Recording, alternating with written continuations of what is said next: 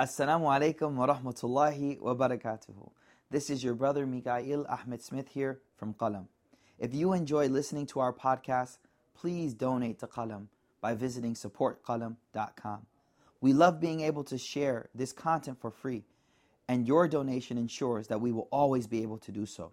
Each podcast we produce has thousands of lis- listeners, so the support you give to this community in this effort brings immense reward. You never know who will benefit from your donation. Assalamu alaikum.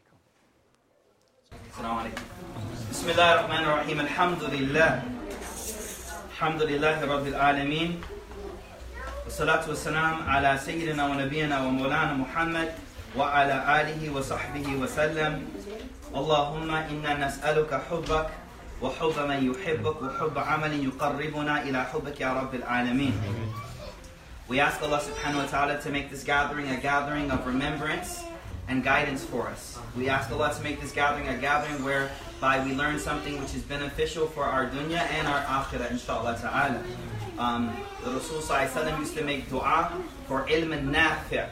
And ilm al-nafi' means a, a type of knowledge that doesn't just uh, come to the tongue, but actually goes into the heart. It, it, sits on the heart and it becomes the means by which a person does righteous actions. And, uh, and there's a narration uh, that there was this well known tabi'i. There was a well known tabi'i. A tabi'i is someone who saw a sahabi, right? There's a well known tabi'i who was extremely well known for his eloquence and his ability to speak. And he was so well known that he used to be a main speaker even in the presence of Sahaba. So, like, if all the Sahaba were gathered, they would be like, yo, call up such and such so he can give a talk. Because he just had, like, you know, they would say today spitting fire, right? But he was spitting nur, okay? Spitting nur, right? So, he just had that ability, right? He had that, he had that ability to, you know, promote promoting for the, you know. so he had that ability, he had that ability to really speak eloquently. He was so good that even in the time of Sahaba, they would ask this Tabi'i to go up and speak. Um, and he was well known. So Umar bin Khattab, Umar bin Khattab was the Khalifa at that time. So Umar bin Khattab, we want you to come for Hajj. So he's like, oh, I got the Hajj invitation. Like, all right, I'm good now. You know, like people invite you for Hajj, that means you made it now, right? Say, okay, I'm going. So he goes for the Hajj and immediately he goes to meet Amir al-Mu'mineen, right? Umar bin Khattab.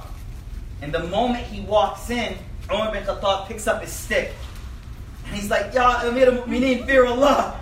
Fear Allah, Ya Amir al-Mu'mineen. Like, yo, please, I'm sorry, whatever I did. And he's like, all right, I was just testing you. I wanted to see how much you thought of yourself, right? So then he goes, so far you passed the test. Like, he wasn't arrogant. When he saw that reaction, he was not like, you know, what, who, are, who are you? Do you know who I am? He, he humbled himself. And he's like, Ya Amir al-Mu'mineen, fear Allah. Fear Allah. And then, uh, so Amir al-Mu'mineen says, okay, so far you passed. I want you to sit with me and stay with me for a bit. He made him sit with him for one year. No speaking. One year, just chill with me. I want to watch you. Right? After one year, he called him. He didn't give him nothing to do. Just chill with me for one year. After one year, he called him. And uh, he said, You know why I made you sit with me for one year? Because everybody said, You know, you are a great speaker, you are a great speaker, you are a great speaker. And I feared one hadith. I feared one hadith might be true about you. Rasul said that he fears for this ummah the munafiq who has alim ul lisan. Alim ul lisan. A tongue that is uh, knowledgeable. A hypocrite whose tongue is knowledgeable. He said, I was scared you might fall into that, but I see you're good to go. Now go keep giving your talks to people. So we ask Allah subhanahu wa ta'ala in these gatherings to give us ilm that is nafi'. Nafi' means beneficial. Beneficial means that that knowledge doesn't just come here, but it comes down to the heart. And it becomes the means or an inspiration for action. That is ilm nafi'. So we ask Allah subhanahu wa ta'ala to give us that inshallah. Say Ameen. Inshallah. So, we are studying the book of uh, Al-Jawab al-Kafi by Ibn Qayyim al-Jawziyah rahimahullah ta'ala. And last week we were speaking about the different types of ma'asi, different types of sins. And throughout this book, the author has been teaching us that first and foremost, we have to understand that sins have an effect on you on your heart, on your mind, on your soul, on your physical body, on your physical appearance, everything. There's an effect to that. And likewise, the righteous deeds also have an effect as well. Uh, and today in uh, Qalam Hadith class, we were studying a narration where uh, one of the uh, scholars was dictating hadith, and his, his student walked in. His student's name was Thabit bin Musa. So he was dictating hadith, right? So you guys know a hadith has a sanad and a matan. Sanad are the like names of people, and matan is like the actual words, right? Okay, so in this hadith, the uh, the teacher, his name was Sharik. Who I'm good, I got one. Oh, okay. I'm good. Yeah, I'm good. I'm good. You good? I may need one a little bit, like 20 minutes. so, so Sharik is narrating a hadith, but he just gives the chain. He goes, you know, from this guy, from this guy, from this guy, from this guy. And then he goes, all Qala Rasul Sallallahu But then he stops so that all of the students can write down that chain. Everyone with me? He stops, like pauses, because they're, they're writing everything. So he stops. And as he stops, Thabit walks in. And he looks at Thabit, and he, he sees Thabit's face. And he says to him, now Thabit sits down and starts writing too really quick. So he goes, Man qama من قام ليلة what is it من صلى ليلة من صلى صلاة بالليل نور وجهه بالنهار he says whoever stands up in tahajjud time and prays Allah in the daytime fills that person's face with light and nur so Thabit thinks that's a hadith and Thabit writes that down but the point is that there's an effect to the good deeds that happens on us physically and there's effect as well as of the evil deeds as well as the sins. And that's what Ibn Qayyim al-Jawzi rahimahullah ta'ala is explaining. Now, last week what we studied, or before Thanksgiving, what we studied was that um, most of the scholars have differentiated between major sins and minor sins. What we call kaba'ir and sagha'ir. And they have, actually most of them have kind of enumerated the number of major sins. And one of the last things we read last week, which was very beautiful, was um, a statement of Abu Talib al Makki. I'm going to repeat this because it was two weeks ago and it's just absolutely amazing. He says, Jama'tuha min aqwal sahaba. Abu Talib al Makki says, I've gathered all of the statements of the Sahaba, and I have found these are all the kaba'ir. These are all the kaba'ir. Kaba'ir means what? Major, Major sins. Major sins, right? He goes, arba'atun fil qalbi. Four of them lie in the heart. Four of them lie in the heart. What are they? Ashirk, associating partners with Allah. Israr al-ma'siyah, to be persistent on an evil sin, on, on a sin. To be persistent. Israr doesn't mean you just keep falling into it. Israr is like, no, I'm doing it. And I'm not giving it up, bro. Don't even bring it up to me, bro. Don't, don't even talk to me about it. One is like, astaghfirullah, man. Yeah, I know, man. And you slip up. Another like, yo, bro, don't even bring it up. You know I'm, I'm doing this, right? That's called israr. That's number two. Number three was what? Al qunut min rahma. To lose hope in Allah's rahmah. Major sin. But that's a major sin of what? The heart. Number four, al amr min makrillah. To be, to feel secure that nothing, Allah can't, nothing will happen to you. Like the believer is supposed to be in between, where you feel that at any time, I never know, whatever can happen to me can happen to me. Like there's a balance between being too secure and feeling like nothing can happen to me. Why would Allah ever let anything happen to me? And the other is having tawakkal on Allah. There's a balance. So one of the major sins is to be aman min makarillah. Like the story of Surah Kahf, where the person has the two gardens and he's and he's like, What's gonna happen to me? Even if something happened, I'm gonna go back and get more. That's a major sin. Tayyib. Wa arba'atun fil lisan. He says what? And four major sins that have to do with the tongue. What are they? شهادة الزهر, false testimony. قذف المحسنات, to accuse a chaste woman of zina, or a chaste man for that matter. وَالْيَمِينَ الْغُمُوس, to say, you know, wallahi, wallahi, you know, some of us, wallahi, wallahi on everything, right? But to say wallahi about something that you know you did, right? Was sahar and magic. ثلاثة ثلاثة في البطن. Three of them regarding major sins have to do with the what? Batn, the stomach. Number one, shurb al khamr, consuming alcohol. Included in this, wallahu alam, are other intoxicants as well. Right? Other intoxicants as well, no matter how legal they get. And Cali and everywhere else. Right? Well, akulul, I'm not saying weed is haram, but I'm saying it can definitely destroy you. Well, akulul malul yatim, akulul, consuming the wealth of an orphan. Akulul riba, consuming riba. Consuming riba is different than paying riba. Consuming is you're the one like, yo, I'll loan you 100 bucks, baby, you gotta pay me back more though. Right? Consuming riba. That was three. Then two fil faraj. Two regarding the, the faraj, the private areas. He says, as zina, zina, fornication, what lawatit, homosexuality. Two regarding the faraj. What ithnan, two regarding the hands. What are they? Qatal, murder, and, and stealing. Sariqa, sariqa, stealing. Wahid rijlain. One major sin connected to the feet. Who remembers what that was?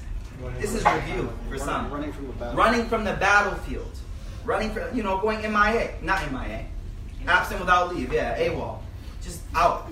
We're trusting you to defend us at this time. And you just out? Gone? No, it's a major sin. Right? And now there's one. وَوَاحِدْ يَتَعَلَّقْ بِجَمِيعِ الْجَسَدِ One sin that is a major sin that is connected to the entire body. What was it? Cutting off. عقوق الوالدين to cut off your parents, to be harsh to them. To, to uquq means cut, like sever. To be harsh with your parents. When, when, when we were stu- when we were leaving, my, my wife shared something with me. She was like, "Yo, that's a, that's heavy." I was like, "Why?" She's like, "Like look at your mother. Her whole body. What does she put into you? What is she, her whole body? Like everything she has. The father, everything he has goes into you." And that's why in this he's saying that there's one major sin connected to the entire body. And what is it? Uquq. Uquq, cutting off. Cutting off the parents. So Allah give us tawfiq, uh, protect us from these inshallah ta'ala. So the, he was explaining here, at this point, he was explaining that um, some people have counted them out, some people have written that there are a number of major sins and a number of minor sins. But he, he gives another opinion, which I think is really profound and we really should pay attention. He says, وَالَّذِينَ لَمْ يُقَسِّمُوهَا إِلَى كَبَائِرِ وَالصَّغَائِرِ قَالُوا He says, but however, there's another group of scholars that don't differentiate between kaba'ir and sagha'ir. They don't differentiate. And what do they say? قالوا الذنوب كلها بالنسبة إلى جرأة على الله سبحانه معصية ومخالفة أمره كبائر. This is profound. He says, you know what? Nah. Other people say all the sins, الذنوب كلها, in relation to إلى جرأة, in relation to the you know, the audacity, the boldness, the a jur'ah. You know what jur'ah means? It means to go into something, venture into something without hesitation. It means to be bold or daring. Jur'ah. So he says when you look at the relationship of this concept of jur'ah, your boldness before Allah subhanahu wa ta'ala, he says, don't there's no differentiation between a major sin and a, and, and and a minor sin. Because when you look at it in relation to your just going against this order of Allah subhanahu wa ta'ala and your, your daringness before Allah subhanahu wa ta'ala, kulluha kaba'ir. All of it is a major, the way I thought of it is this. You know how like sometimes with your mom, you do the smallest thing that like she didn't say do or the smallest thing she said do you didn't do and she's like flipping out and you're like you actually say these words like but it's only this. But she that doesn't suffice. She's like it doesn't matter what it is it's the fact that i told you. It's not how big it is in your eyes it's i'm the one that asked you. It could be uh, one more thing of sugar in my tea.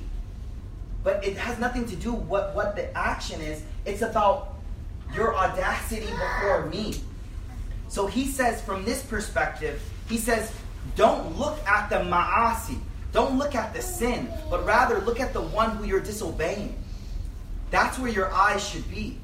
Not at the sin, at the one that you're disobeying. So this is what he says. He says, فَالنَّذْرُ إِلَى مَنْ عُسِيَ أَمْرَهُ your, your, your, your view should be at the one who you're disobeying, not at أن تكون الذنوب كلها كبائر. If you are looking at the one and not the sin, then all of the sins will be kabair. فهمتم? فهمت? All of the sins will be kabair, right? I thought that was a beautiful point because it just it switches our perspective. We get into this point, well, that's a minor sin, that's a major sin, but hold on, man. Who are you disobeying here? How are you categorizing Allah's orders before you?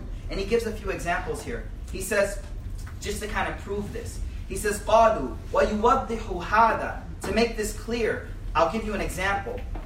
He says, وَيَدُلُّ عَلَيْهِ أَنَّ مَفْسَدَ الذُّنُوبِ إِنَّمَا هِيَ تَابِيَةٌ لِلْجُرْأَةِ he says what will inform you and explain to you that the the reason why a sin is so corruptive to yourself is is a result of the audacity that you've shown before Allah. Uh, an example of that is walihada. He says, "Lo shariba rajulan khama." If a person drinks alcohol, al farjan haram, or gets involved in, in, in fornication, وهو لا يعتقد tahrim. But this person doesn't know about the tahrim of it. He doesn't know it's haram. He, he or she doesn't even know that, right? He goes, لَكَانَ قَدْ جَمَعَ This person will have brought together two things, two sins. One, jahad, وَبَيْنَ مَفْسَدَةِ الْإِرْتِكَابِ الْحَرَامِ They have jahl, which is a sin in this case. You didn't know. Cop pulls you over. Like, yo, you're doing 65 and a 45. You're like, I don't know. He's like, well, that's your fault. First of all, you're supposed to know the law. Second of all, you broke the law. So he says here, there's two things. جَمَعَ بَيْنَ الْجَهَلِ وَبَيْنَ مَفْسَدَةِ الْإِرْتِكَابِ الْحَرَامِ Now, check this. Two sins, right? Two things that were wrong. He says, وَلَوْ فَعَلَ ذَلِكَ مَنْ يَعْتَقِدْ تَحْرِيمٍ if someone did those same sins, who knows that it's haram, لَكَانَ آتِيًا بِإِحْدَى This person will be doing one thing, just the sin, not the jihad, right? But وَهُوَ الَّذِي يَحْقُ الْعُقُوبَةِ But he's the one that gets the punishment, not the one that's ignorant of it. The one that's ignorant before Allah is, is ma'dur, excused. They don't know. They're excused, right? Someone converts to Islam, they don't know all the rules, they're excused for that. But the one who knows, the one who knows and does it. Why? It's because your knowledge and you're still doing that shows a type of audacity before Allah subhanahu wa ta'ala. And the audacity is what's causing what's so destructive to your relationship with Allah. The sin doesn't harm Allah. The sin doesn't harm Allah. It's the audacity that you're displaying before Allah subhanahu wa ta'ala. And that's what Ibn Qayyim al-Jawzi rahimahullah ta'ala is trying to explain to us here. Let him too. And you know that's why they also say like, you know, when it comes to when it comes to uh, making dua to Allah subhanahu wa ta'ala too, like Ustad was saying this, we were talking about this yesterday. Murphy. Ustad Murphy, he was like the saying of Atallah ibn Hakam Atallah Askandari, where when you make dua, don't look at the, the greatness of what you're making dua for.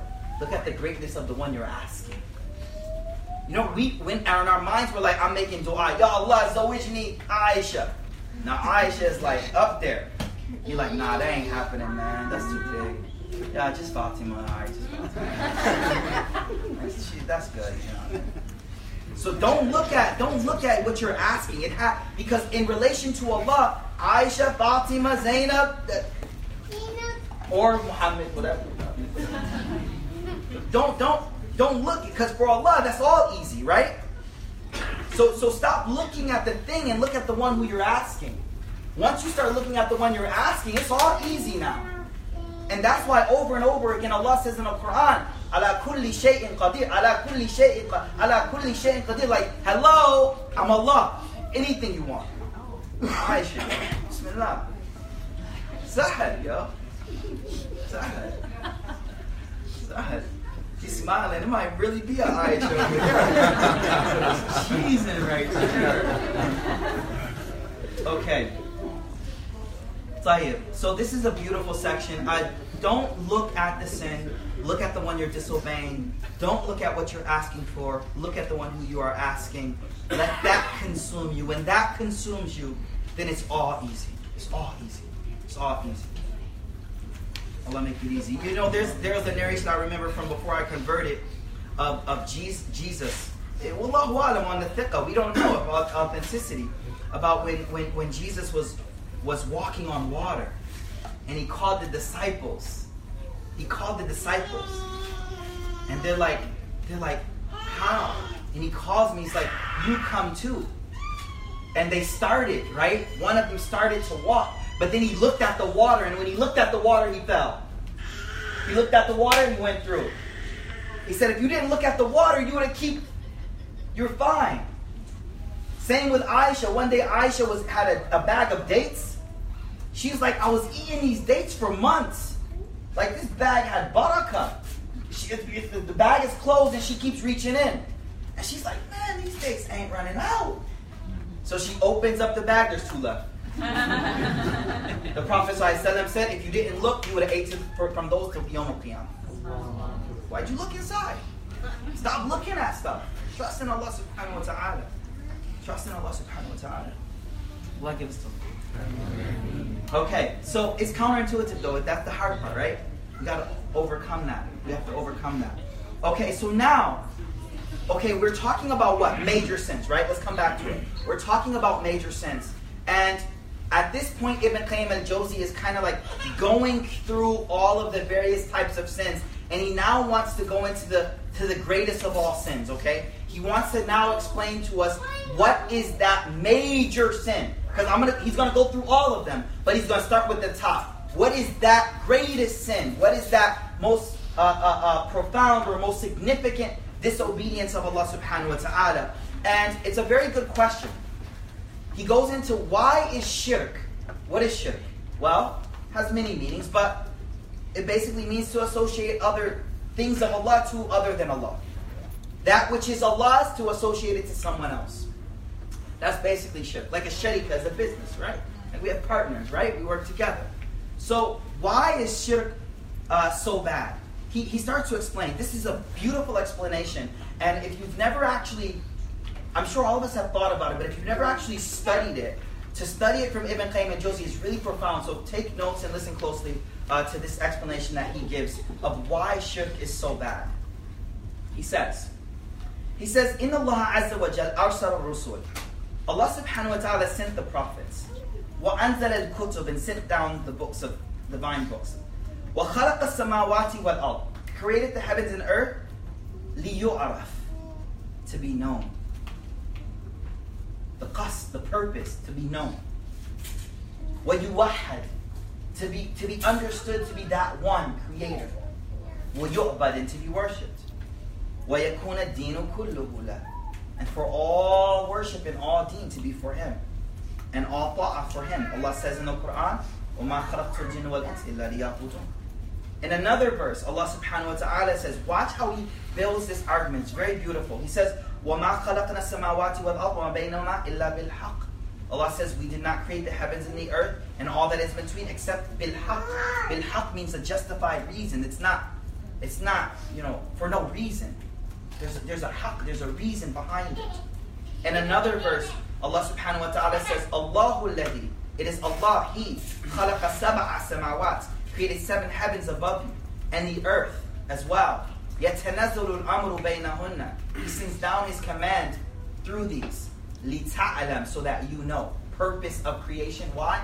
لِتَعْلَمْ أَنَّ اللَّهَ عَلَى كُلِّ شَيْءٍ قَدِيرٌ So that you know. Again, purpose of all creation. So that you recognize who Allah subhanahu wa ta'ala is. He gives a few more examples. But then he says, فَأَخْبَرَ سُبْحَانَهُ Allah subhanahu wa ta'ala tells us أن قصد خلق خلق السماوات والأرض أن قصد بالخلق والأمر the purpose of his creation and his command so alalahu al-khalq wal-amr in the Quran we learned that two things belong to Allah the khalq the creation and the amr the command both of these belong to Allah subhanahu wa ta'ala we can talk about that in more detail another time inshallah he says the purpose of this khalq creation and the command an yu'raf that he be known بِأَسْمَائِهِ وَصَفَاتِهِ That he be known by his names and attributes. وَيُعْبَدْ And that he's worshipped. Now listen closely. وَأَنْ يَقُومَ النَّاسِ بِالْقِسْطِ And that people establish qist, qaf, sin, ta. Qist it means justice. It also means adl. It means adl. Adl means justice. He says, وَهُوَ الْعَدْل. It is adl. What is adl? Adl is the opposite of what word in Arabic? Dhulm, yes. Adl is the opposite of dhulm. What is dhulm? Oppression. Oppression. Okay, well, dhulm actually, pay attention. Okay, dhulm means darkness.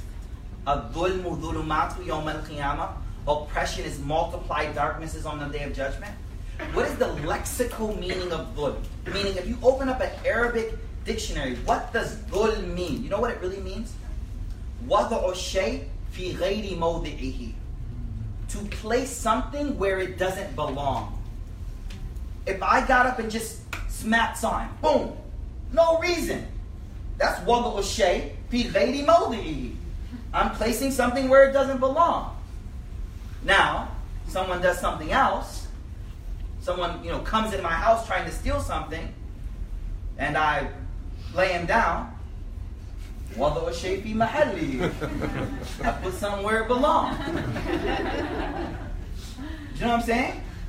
So, so, so dhulm, the definition given in Arabic of dhulm, dhulm. The reason I'm giving you the definition of dhulm is because they say bil abdad yata'arafu al You only know things by the opposites. You only know something by the the opposite of it. You would never know what light was if there was no darkness. You would never know what good was if evil wasn't created. You only know something by the opposite of it that exists. So when we talk about Allah sent down the prophets and the books, why? So that adl could be established, we have to talk about what the opposite of adl is, which is dhulm. And the definition of dhulm is wada'u shay, to place something down but I want you to I also want you to think broader. It's it's it's to put something where it belongs is adab. Now, the, the thing about uh, the Arabic word also for this knowledge of how to place things where they belong is also adab. Anyone heard the word adab before? Adab means like to be mannered and cultured. You know, you know, I used to work in a restaurant as a, as a busboy, right? And it's a little high, like the the the, the uh, the, the, is it warm in here? I'm always warm, so it doesn't go by me. Are you guys okay? Is it cold or hot? It's warm, exactly. It's, it's very warm, exactly. Okay, so there's the AC is right here, sister. Right there. Okay. So we're talking about dhulm and adab. Dhulm and adab. And the word, I was talking about the word edeb, because we also talk about edeb a lot. And edeb is to be able to place things where they belong. And I was saying I used to be a busboy at this kind of like posh restaurant. And if you ever set up a table, you know, do you guys know the method of setting up that table? Yeah. Like, wado shafi mahallihi. You gotta put everything right where it's supposed to be. If you don't put everything right where it's supposed this fork here, the shorter fork here, the other, like that's a sign of adab is a sign of a cultured society. It's a sign of intelligence even that people have these this type of adab. You know what else is interesting? Arabic literature. Literature in Arabic is called what? Adab. Because through literature is how you culture people and teach people. Like and the problem today we don't read anymore. Like the book is Facebook, right? The te- it's not a telegram, it's Instagram, right? Like we don't we don't read, right? And the problem with a picture is it doesn't have a syntax to it. Pictures don't have syntax. It's a moment in time. Without more, it can't speak of generals. It only speaks of a specific. But anyways, we'll talk about this some other time. Um, uh, the, the point being is when you go into a, a picture-based, visual-based society, intelligence drops completely. That's my main thesis, but we can talk about that some other time. Um, inshallah. Coming back, coming back. We're talking about dhulm and adl, right? We're talking about dhulm. What was dhulm again? Not Arabic, say the English. Opposite of adl, but what's the definition of dhulm? Placing something where it doesn't belong. What is the concept of adl? Putting things where they specifically should be. Now, what he explains here is beautiful. He says, now look at this verse of the Quran. This is beautiful. Surah Hadid the Surah of Iron. Verse number 25. Allah says, لَقَدْ أَرْسَلْنَا رُسُلُنَا بِالْبَيِّنَاتِ Indeed, we sent prophets with signs. وَأَنزَلْنَا مَعَهُمُ الْكِتَابَ وَالْمِيزَانَ لِيَقُومَ النَّاسِ بِالْقِسْطِ وَأَنزَلْنَا الْحَدِيدَ فِيهِ بَأْسٌ شَدِيدٌ Allah says, Indeed, we sent prophets with clear signs. And we sent with them three things. Play, pay close attention. We sent with them two things, and we sent another one. We sent with them ma'ahum al-kitab, books, right? Well, mizan. What's a mizan? A scale, right? لِيَقُومَ النَّاسِ بِالْقِسْطِ Why was the scale sent? To establish adl amongst people. Y'all following this? Absolutely beautiful ayah.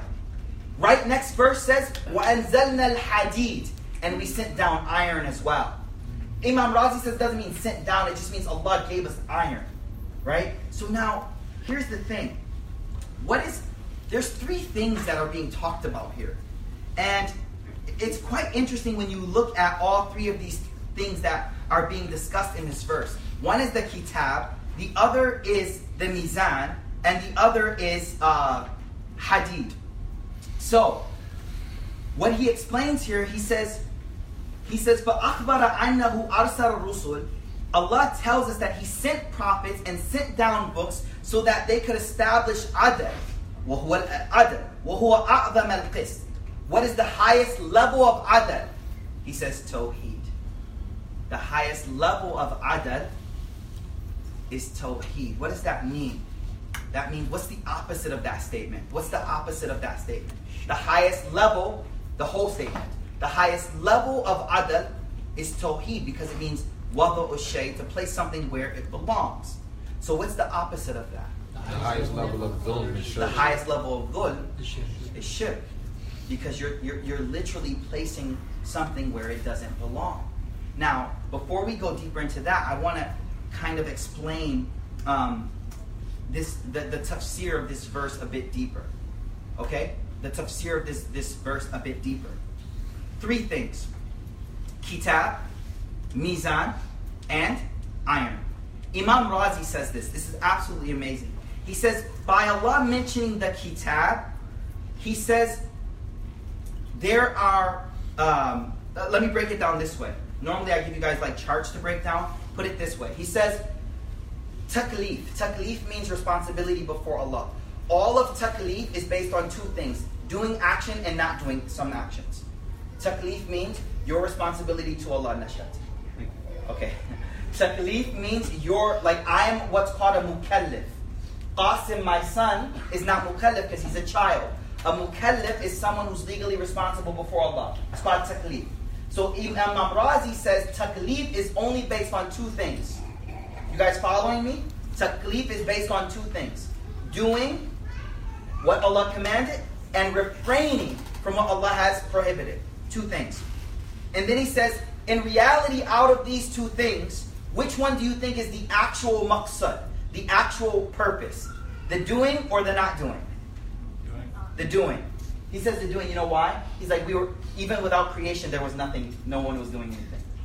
So he says, through the creation, we can know that the actual purpose was us for the, to do the righteous.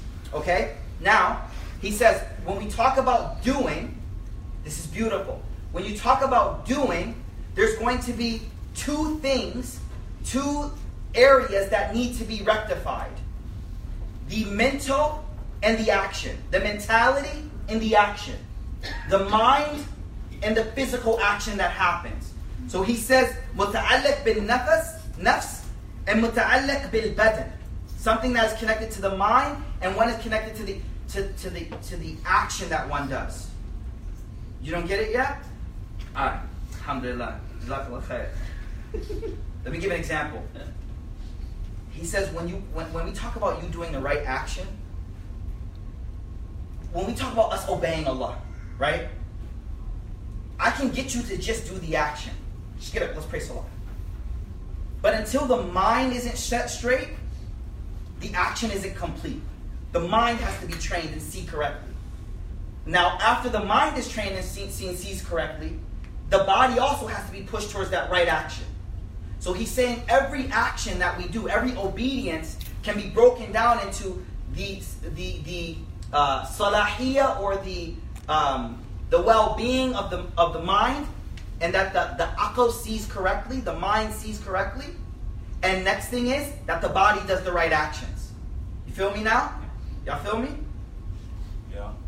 Ah, Jazakallah khair. Jazakallah. Nah, thank you. That's what I'm saying. Like, alhamdulillah. So he says, now check this. He says, why did Allah mention the kitab? Allah sent the kitab. He says, because the kitab is what sets this straight. The kitab is what allows you to yufarq bi'na al-haq wal-batil to differentiate between haq and batil. The kitab is what sets this right. So he says, يتوسلك أفعال al-haq wal-batil. The kitab is what gives you the ability to يميزوا haq and batil to differentiate between good and bad. That's the mental side of it. So you see good, you see bad. But just seeing good and seeing bad, we all know ain't enough. That don't stop me from looking at her. Right? That don't stop me from doing what's not right. That doesn't stop me. I know it's wrong. The kitab gives you that side. But then he says, now the mizan, the mizan, this, this scale, is what um, allows you to يتوسل كفيل ما ينبغي أن يفعل. He's like this the scale that Allah subhanahu wa ta'ala set down is how you physically give adal to someone. Like it literally, if I'm buying something from you, I know to do justice to you is correct, right? But now I need to physically do justice to you. So I go to you, and you're like, this is three grams of gold worth of sheep or, or worth of uh, a rice. So you put this on this side, I put this on this side, and we see how to actually do it with the scale. So the scale by the scale is the means by which we actually do that righteous act, do what we saw to be correct. So this is how Imam Razi says the scale is connected to the action. The scale is connected to the action, but the kitab is connected to the to the book. Now, there's one more thing. He says, now, what about hadid? He says, well, hadid, iron, sword, a shield, is how you push away, how you push away what shouldn't be there. Like that dude that was in my house. I got some iron, some some lead, we say, for him, right? To push away what shouldn't be there. So, so what he's trying to show you is that Allah Subhanahu wa Taala in this uh, in this verse is speaking about number one, reading, reading, and Subhanallah, Imam Razi says this also shows you a hierarchy, hierarchical perspective, hierarchical perspective to what you should give preference to in your life. First thing you give preference to is reading and the salahiyah of your mind. The second thing you give preference to is that your actions are correct. And the third thing that you give preference to is that you push away what shouldn't be there in your life. That's what hadid does. Everyone got those? Amik, yeah, right? It's deep, right? Whatever. There's another way to look at this as well. Some more tips here on this. Y'all still with me? Inshallah? It's only 36 minutes. We good, right? Yo, he says, look, here's another perspective. Kitab teaches you how to be with the Khalik. Kitab teaches you how to know and be with the Khalik, the Creator.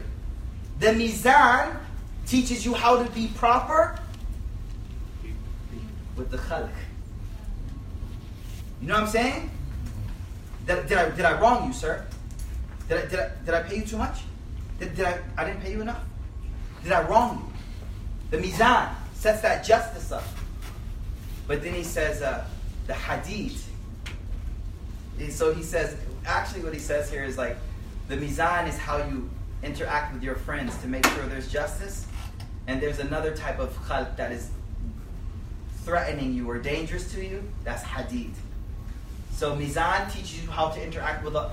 Kitab teaches you how to interact with Allah. The Mizan teaches you how to interact with your associates and friends. And the Hadid, you get the point. Fahem? Can you explain hadid? Come on. What's your what? I don't get it. Yo, if someone's pressing up on you, what you gotta do? If someone is threatening you, huh? I thought skill was for action. No, scale is for action with your boys. Yo, like I'm doing good to you, right?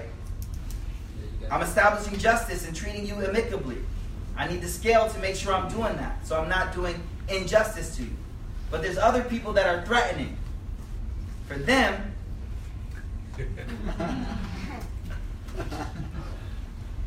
that won't be in the podcast. See, it's just the action.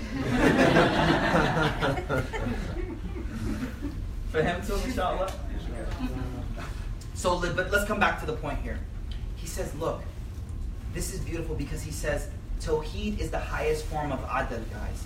Tawheed is the highest form of adl.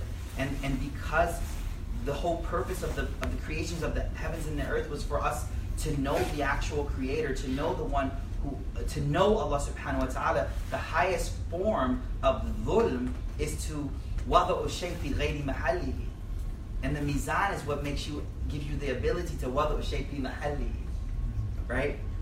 Wada ushay, to put something where it's supposed to be. The mizan and the kitab give you the ability to do that. Right? So why is shirk so bad? Because it's dhulm. It's dhulm. So he says, he says, what tawheed adal al adal Tawheed is the highest form of adal. فما كان أشد منافة لهذا المقصد مقصود فهو أكبر الكبائر. وتفاوتها في درجات بحسب منافاتها. He says, and whatever goes against this purpose, it will elevate its level of, of, of sin and how bad it is um, in, in accordance to how much it goes against this purpose of creation. Now he says to us, listen, he says, فَتَأَمَّلْ هَذَا الْأَصْلِ حَقَّ التَّأَمُّلِ He says, think about this, guys. حَقَّ التَّأَمُّلِ Re- Really contemplate over this after this class. وَاعْتَبِرْ بِهِ تَفَاصِيل تَعْرِفْ بِهِ حِكْمَةً if you keep thinking about, you'll understand the hikmah of Allah subhanahu wa ta'ala's creation and, and what He has uh, in- ordained for us to do. Okay, um, we're at 41 minutes, and I made a promise last class to keep it at 45 minutes max, inshallah. So um, I'll just introduce what we'll study next week, and then we'll call it a night, inshallah ta'ala. Next week, inshallah, now, he's going to get into something very um, interesting, which is he's going to actually now go into the different types of shirk. Um, it won't be really technical, but it's a very important lesson because he's going to bring up something called riyah. And, and riyah uh, comes from the word ra'a, ra'aya, right? And that means to see. And, um, and riyah is when, when an action is done um, because you want people to see that action. You want people to see that action. Now, our children, my, my, my, my, my, my children who are very young, the way we motivate them to action is they work a lot on riyah, right? That's how they do a lot of, mommy, look what I did. They won't just draw a picture and hide it, and we're like, where's the picture? Oh, I did it for the sake of Allah. You're like, yo, something's up. okay? Like, it's the normal part of maturing that in the beginning stages you do things to show those who you love and impress. But, but in spiritual maturity, we're talking about spirituality here, you shouldn't be doing stuff to show people. You should, in the beginning stages, when you're a new convert, you're like, yo, I, I was at the masjid. I went to the masjid like five times today. Like, oh, word, mashallah, yo. We don't like, yo, why you showing off, man? It's for Allah. No, you, like, you, you can graduate because just like that child is growing, that's natural. But you should grow out of that. You should grow out of it to the point where you don't need to show anymore. You know and feel and know that it's good, and the one who you're doing it for actually sees it. So we really have to talk about riyah because it was called shirkul khafi, the hidden shirk. And it's the shirk that, because why is it shirk? I'm actually like going into it. But why is it shirk? It's shirk because the action which is supposed to be only for Allah, you're doing it for somebody else. Now, my, my encouragement to you is if you're in that beginning stage, you may need that. You may need that friend be like, yo, I read three just today.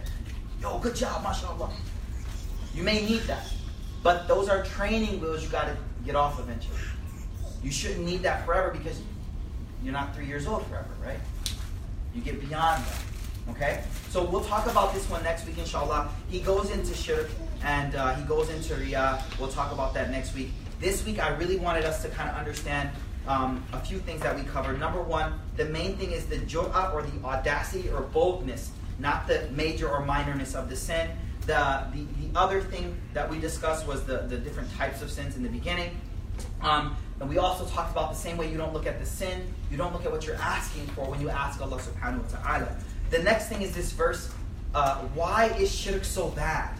And that's where we talk about adal and dhul. Adal and dhul, which are two words which by the end of today's dars, I hope you really got a deeper understanding of, of adal. So if we want to be adil, at every moment you should be thinking, what's the correct, what's the correct wadu al-shaykh al-mahalli right? That's that's the level of, of adil that we want to be at, where I'm always thinking, what's the best thing? If I'm with mom, what's the best reply? That's adil. Mom calls you, you're like, oh, what? That's dhulm. She going, my mom will let me know. What you mean, what? That's Waldo Shafi Lady mahali. For my culture, that was. You don't say what to mom. You know what I'm saying? That, like, that was my culture. I don't know about y'all, right?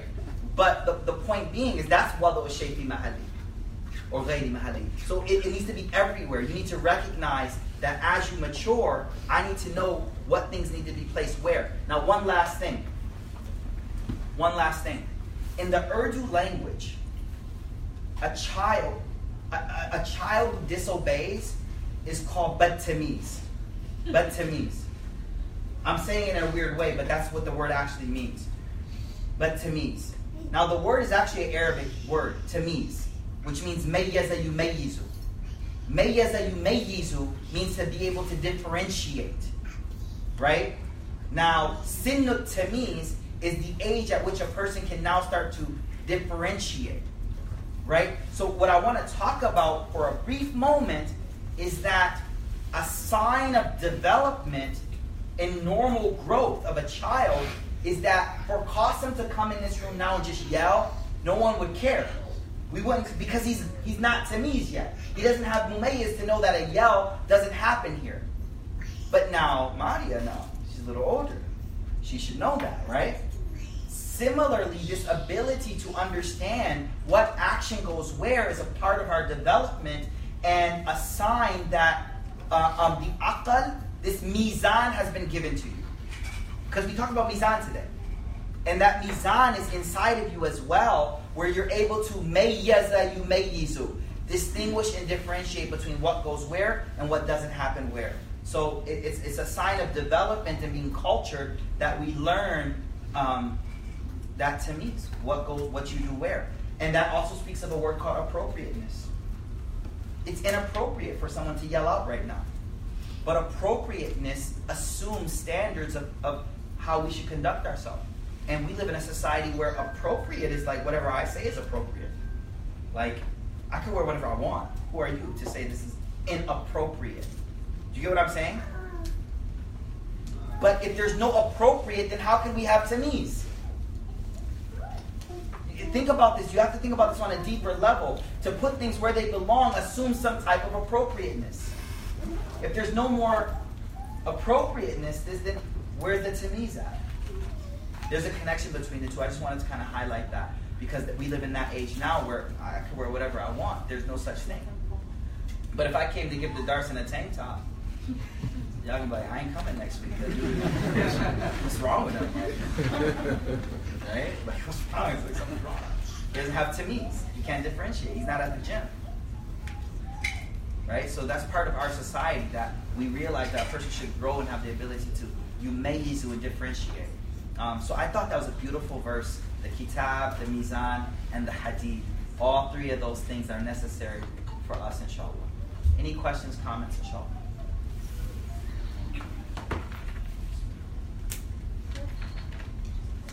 So you mentioned that uquq means to cut off, but I think uquq is basically just um, disobedience.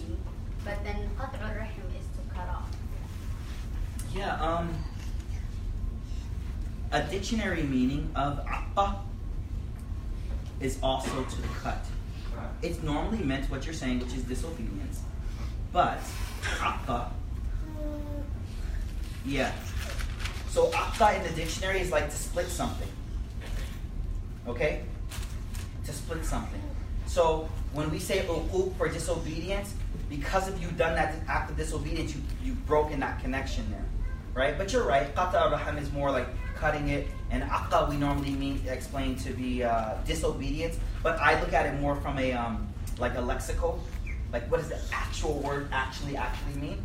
And it comes from a root which is aqqa, to, to separate two things. Yes? Oh, no. Sure, Hey, inshallah, may Allah subhanahu wa ta'ala uh, give us tawfiq. Let's make a short dua, inshallah ta'ala.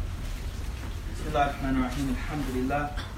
Allahumma salli ala Sayyidina Muhammad wa ala alihi wa sahbihi wa sallam. Ya Allah, we ask you to give us tawfiq to act upon whatever we learned here today, Ya Rabbil Alameen. Ya Allah, we ask you to forgive our sins, Ya Allah, and protect us from disobeying you, Ya Allah, in the future, Ya Rabbil Alameen.